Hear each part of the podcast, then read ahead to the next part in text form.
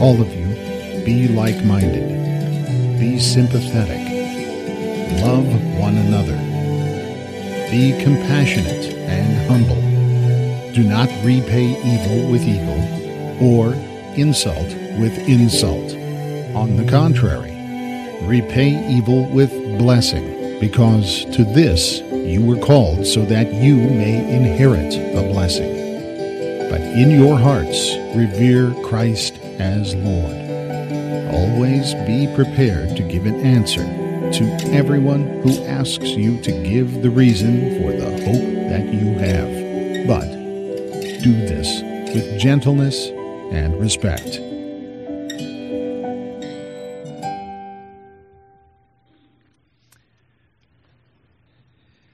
Did you hear those words Peter just wrote? Especially verse 15. He said, Always be prepared to give an answer to everyone who asks you to give the reason for the hope that you have. Boy, I don't know about you. I hear those words and that sounds intimidating to me.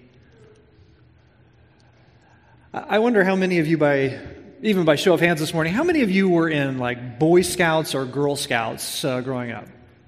Man, look at the group. This is awesome. We should go camping sometime. I was, uh, I was in Cub Scouts for like a minute and a half in the 1980s. Yeah, there you go.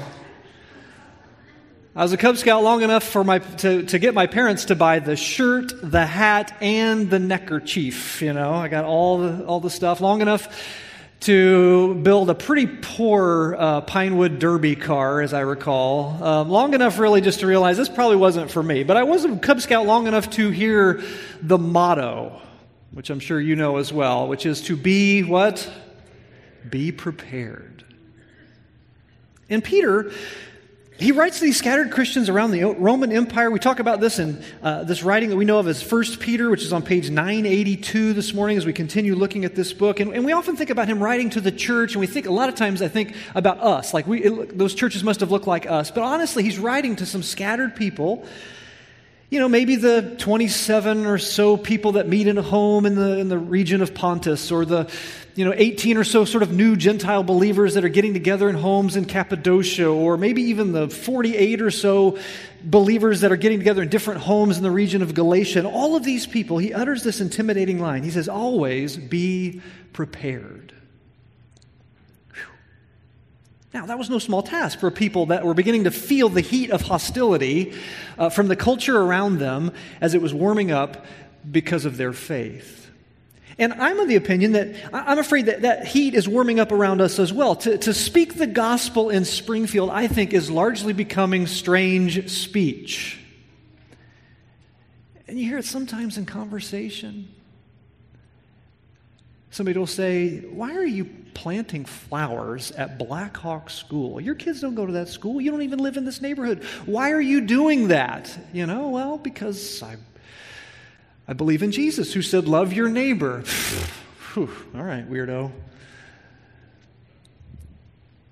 Or someone says, You mean to tell me that you give money, you give a substantial amount of money, you, you send people to help an organization in the Dominican Republic that feeds and educates and clothes and helps children. Those aren't your kids, those are somebody else's kids. You do that. Why do you do that? And you say, well, because Jesus, I'm a follower of Jesus, and he said to go into all the world and make disciples of all nations, and he himself gave everything for us and, and incarnated into the world for us, and so we want to follow his example. And they say, that's the dumbest thing I've ever heard of. What a waste of money. You do that. See, what we have to say today sounds like strange speech, I'm afraid, in Springfield, but, but Peter doesn't back down. He says, Always be prepared to give an answer to everyone who asks you to give the reason for the hope that you have. And when you hear those words, or if I were to condense that into kind of a, a, a good old fashioned church word, if I were to condense it into evangelism, how do you feel about that? My guess is that your natural response is fear about what to say.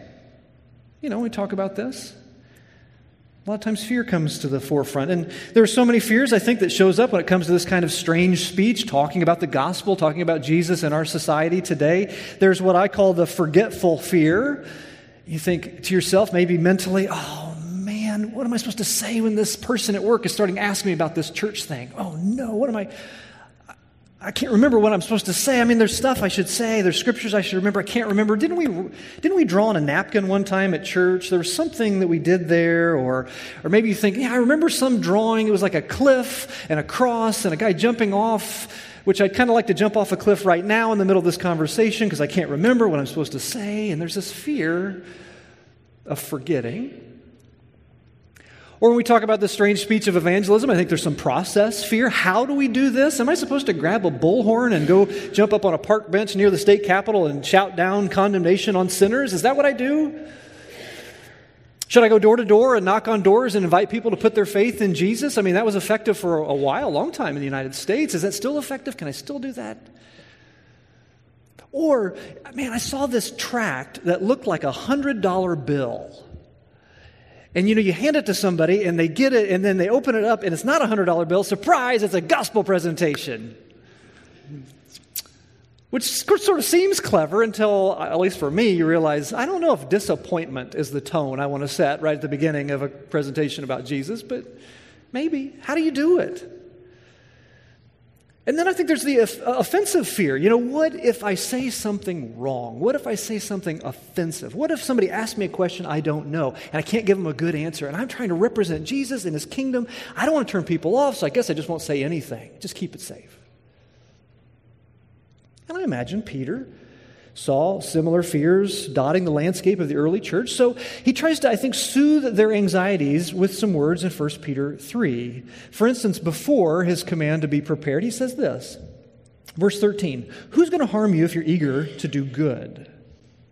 But even if you should suffer for what is right, you are blessed. And then he quotes Isaiah 8 Do not fear their threats, do not be frightened. Our blessing in God, you see, diminishes our fear of other people.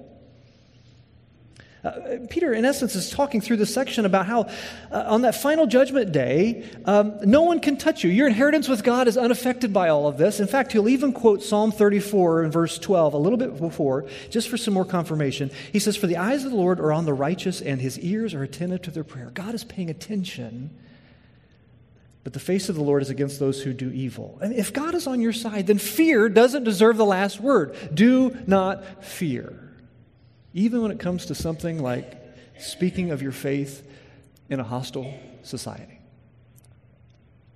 And maybe you're thinking, well, easy for Peter to say. I mean, miles and millennia ago, he's never met my spouse, my cousin, my boss. I mean, you mentioned Jesus and you're going to get a verbal beatdown. How am I not supposed to be afraid in a circumstance like that? Well, a couple of things. One, tradition says that Peter was crucified upside down for his faith, so I think he knows what he's talking about. And two, he says this in verse 15 In your hearts, revere Christ as Lord. Let's take a step back for just a moment. You have fears about what to say when we talk about Jesus, and that's legitimate. What we say is important. Every believer, I think, should grasp the essentials of the faith, should learn uh, reasons why we believe in this faith in Jesus. What we say is important. Sometimes I think we like to hide behind the maxim that actions speak louder than words, which is true, but words still speak. And so we need this strange speech. And yet, Peter seems to say that fear can fall by the wayside with a little heart work. In your hearts, Revere Christ as Lord. To, to revere is more than just an intellectual understanding. It's more than just having the four spiritual laws memorized or the Roman road evangelism presentation memorized. That's fine, that's great. But to revere is a deep commitment to Jesus, to, to set apart Jesus as Lord of your life. And therefore, he's beyond any kind of human authority. That's what we mean when we pray the Lord's Prayer. Our Father in heaven, we say, Hallowed be your name. When we say that, what we're saying is, you know, we revere your name, we glorify your name, and also as a part of that, it means we obey you as Lord. And so Peter comes along, he says, Jesus is to be honored and revered and obeyed as Lord when he truly is your Lord and Master, when he's calling the shots in your life. Then you don't have to be afraid of what people think or say around you, especially when you're trying to speak of him. Revere don't fear. Man, that's so cheesy, right? That's really cheesy. But maybe it's cheesy enough it'll stick in your brain a little this week. Let me offer a, a, a few liberating truths uh, from this book called Everyday Church I've been reading that, that help me, I think, with this reverence mindset. I've just been kind of reading and rehearsing these daily, just rolling them around and around in my mind. And maybe you could do the same this week as you think about revering Christ in your heart. Um, here are the statements. The first one is this God is great, so we don't have to be in control. There's no place, there's no, no need for anxiety or worry about any of these things. God is great.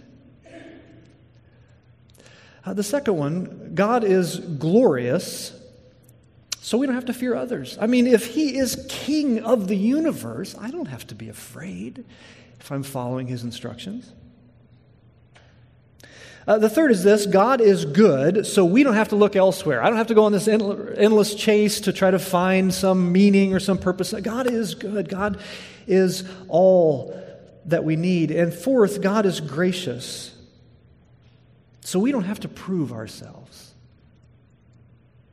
Man, if someone, if, if you're having conversation with someone about Jesus and they say to you, you know what, I am so intrigued by this Jesus. I want to follow this Jesus you're telling me about. I want to be, be baptized and I want to become a missionary in Papua New Guinea. Wonderful. Doesn't happen very often, especially in an initial conversation, but that's wonderful. And even if you have a conversation with somebody about your faith or about Jesus and they say to you, you are a loser, you've at least planted a seed and the truth is, you do not have to control that person. You don't have to manipulate that person. You don't have to deceive that person. You do not have to sweeten the message of Jesus by adding marketing slogan, slogans to it. You know, hey, man, follow Jesus and he'll give you anything you want. Follow Jesus, become a Christian, and you'll get a new Cadillac. No. You don't have to downplay the messy parts of the Bible. You don't have to worry about your reputation or the, uh, the fear of, of people's opinion of you. You have nothing to prove to anyone. God is great and glorious and good and gracious. So, in your hearts, revere Christ as Lord. And I think that will help you always be prepared to give an answer to everyone who asks you to give the reason for the hope that you have. Fear is usually that kind of first response when we think about speaking about Jesus or the gospel or our faith in this community these days. But there's another posture for us to consider in verse 15. We need uh, not just to consider the fear and what to say, we, we need care in how we say it. Uh, Peter seems to indicate that what you say simply not enough. How you give an answer speaks as loudly as the words you give. Keep reading in verse 15 now. He says, of course, always be prepared to give an answer to everyone. And then he says this later in the verse But do this with gentleness and respect keeping a clear conscience, so that those who speak maliciously against your good behavior in Christ may be ashamed of their slander. So, first, we respond when people question our faith with gentleness. That's mildness, is the word. It's meekness. It's the opposite of hostility. It's the opposite of raising your voice or shouting someone down. And sometimes that's challenging. When someone challenges your faith, the quick temptation is to fight fire with fire, right? Oh, you're going to poke at my faith in Jesus? Well, I'm going to push back because that's the American way. But Peter says, listen, if someone criticizes Jesus, be slow to get angry. If someone slanders your church on Facebook, respond with grace. If someone bashes your pastor publicly, well, knock them out. I mean, there are some lines we got to draw. I mean, just, you know, don't put them. No, no, no, no. Be gentle. This means an unwillingness to kind of establish our own justice, to, to, defend ourselves in public. It commits our cause to God. It refuses to put down the other person or criticize our enemy. It seeks to be a humble explanation in tune with the attitude of Jesus, who Matthew once said, this Jesus who is gentle and humble in heart. A Jesus who Matthew again would say, a bruised reed he will not break, and a smoldering wick he will not snuff out. Be like Jesus, gentle and kind in how you talk about him, even in a hostile culture. And Peter writes, be respectful. I mean, if you truly fear God, then it only makes sense to treat people, even those who may be questioning or attacking your faith, to treat them with dignity as image bearers of God. Last, lashing out at people, cussing out people, holding out on people just gives you out of their life. And God doesn't want you out of the lives of unbelievers. He wants you in their lives, praying for them and challenging them and conversing with them and offering mercy to them. God doesn't want you out. He wants you in, just like Jesus who was not content to be out of our lives, but he took on flesh. He incarnated and he became human. And he was one of us, suffering and dying to draw us back to God, to be in God's family. In fact, Peter will mention that in verse 18. Christ, he said, also suffered once for sins, the righteous for the unrighteous, to bring you to God. How you speak is crucial to this strange speech of the gospel we tell. Always be prepared, he says to give an answer, but do this with gentleness and respect, keeping a clear conscience. I think of that fantastic couple in the New Testament, that missionary couple named uh, Priscilla and Aquila. You remember them? Married couple, they were craftsmen in the first century world. They crafted tents and worked with the Apostle Paul and some of that business. And no doubt he shared with them the way of Jesus in the midst of that. And, and at one point, uh, their paths diverged, and yet they continued to speak this strange speech of the gospel wherever they went. And one time, they met a Jewish fellow named Apollos in Acts chapter 18. And uh, it says of him that he was a, a, learned man with a thorough knowledge of the scriptures. He'd been instructed in the way of the Lord, and he spoke with great fervor, and he taught about Jesus accurately, though he knew only the baptism of John. He began to speak boldly in the synagogue, it says. Now, now what do you do if you're Priscilla and Aquila? Here is this, this man, and he is speaking boldly in the synagogue, and he's, he's brilliant, and he's persuasive, and he's wrong. What do you do? You stand up and shout him down in the assembly? Do you, do you, preach truth at him like, like a bully pulpit and tell him he's wrong? Do you get on Facebook the next day and criticize him? What do you do? Here's what they did. Verse 24 When Priscilla and Aquila heard him, they invited him to their home and explained to him the way of God more adequately. They did it privately, they did it intimately, they did it conversationally. This strange speech that we talk about, this evangelism we talk about, needs something to say and a Christ like way to say it. So, how do we develop into those kinds of speakers? I think it requires a strange preparation. How can we cultivate this strange speech?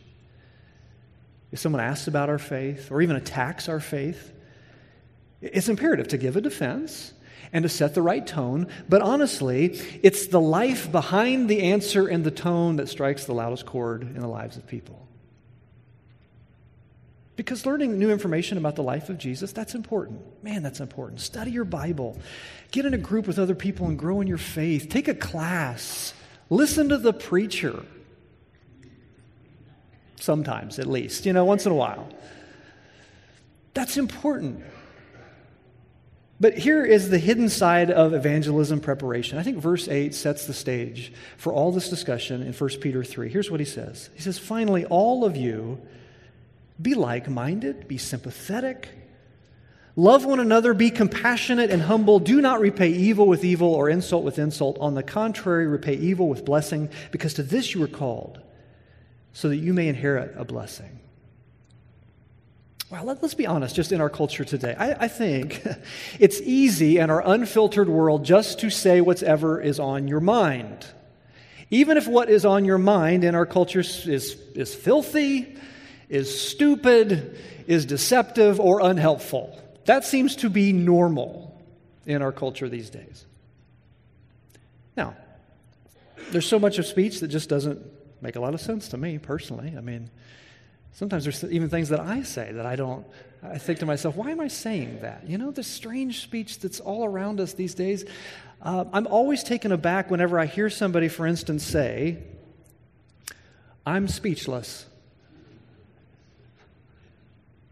But you just said that you're speechless. I don't understand how that works. It's strange to me. Or uh, when somebody's trying to be hopeful in your life and they'll say this phrase, it's always darkest just before the dawn. Well, man, I appreciate that sentiment, but no, it is not.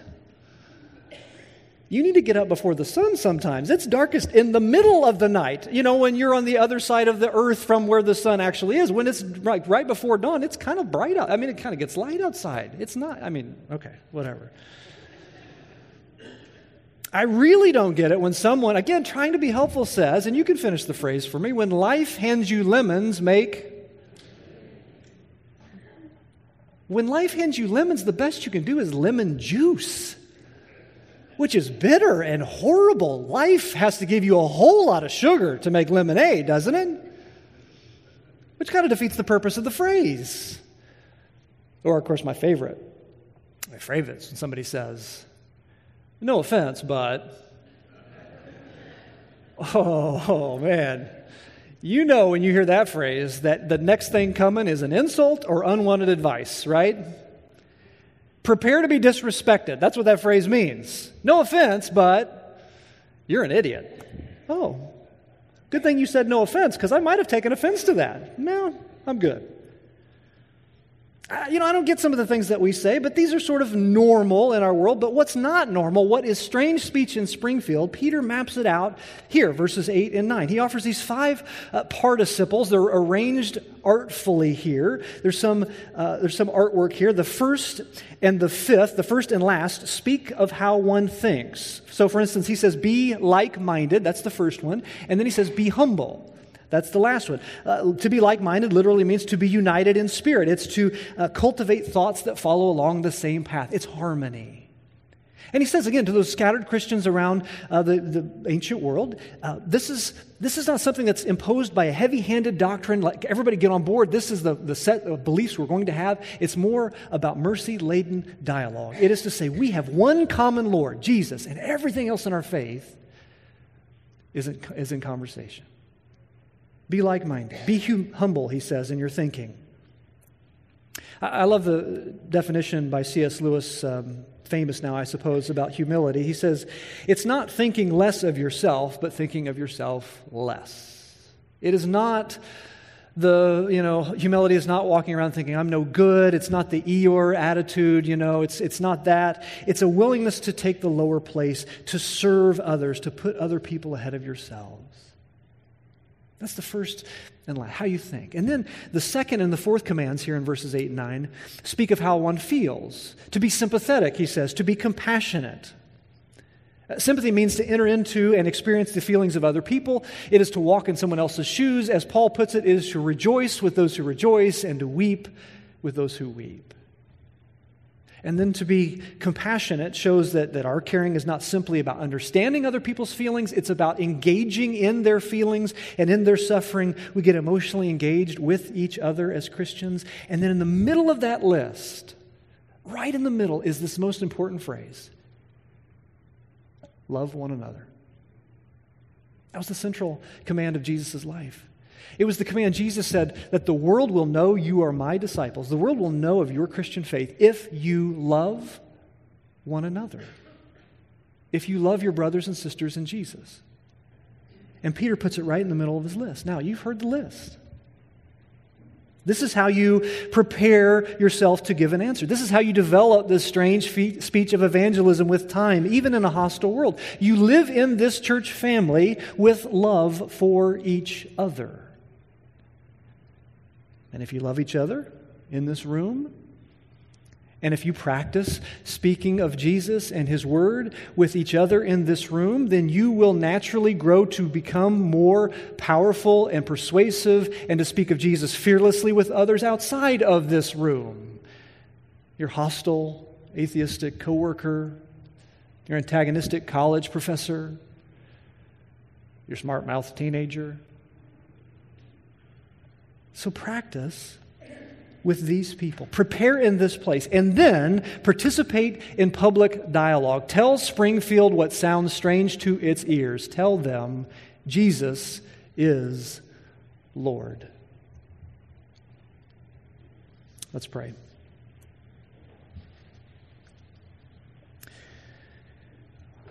We ask you, Father, for your Spirit's work in our hearts and in our lives. It can be a scary thing, Father, to speak the name of Jesus uh, in the midst of some who have so many misconceptions about Jesus or Christianity or our faith. But we help, uh, we ask for your help to be bold and to be prepared and to do this with love, with gentleness and respect. Father, we long to see your kingdom come. We long to see people come to know Jesus. And we pray that you'd help prepare us to be that kind of people. That your spirit would move in our hearts and in the lives of uh, people we're in relationship with to see again and again people experience salvation life here and now and forevermore. We give you our praise in that in Jesus' name. Amen. Well, every week here at Southside, we um, have an opportunity through a meal, a symbolic meal, to, in essence, declare through the symbolic meal the, the death of our Savior and his resurrection to new life. We proclaim that death until he comes through communion.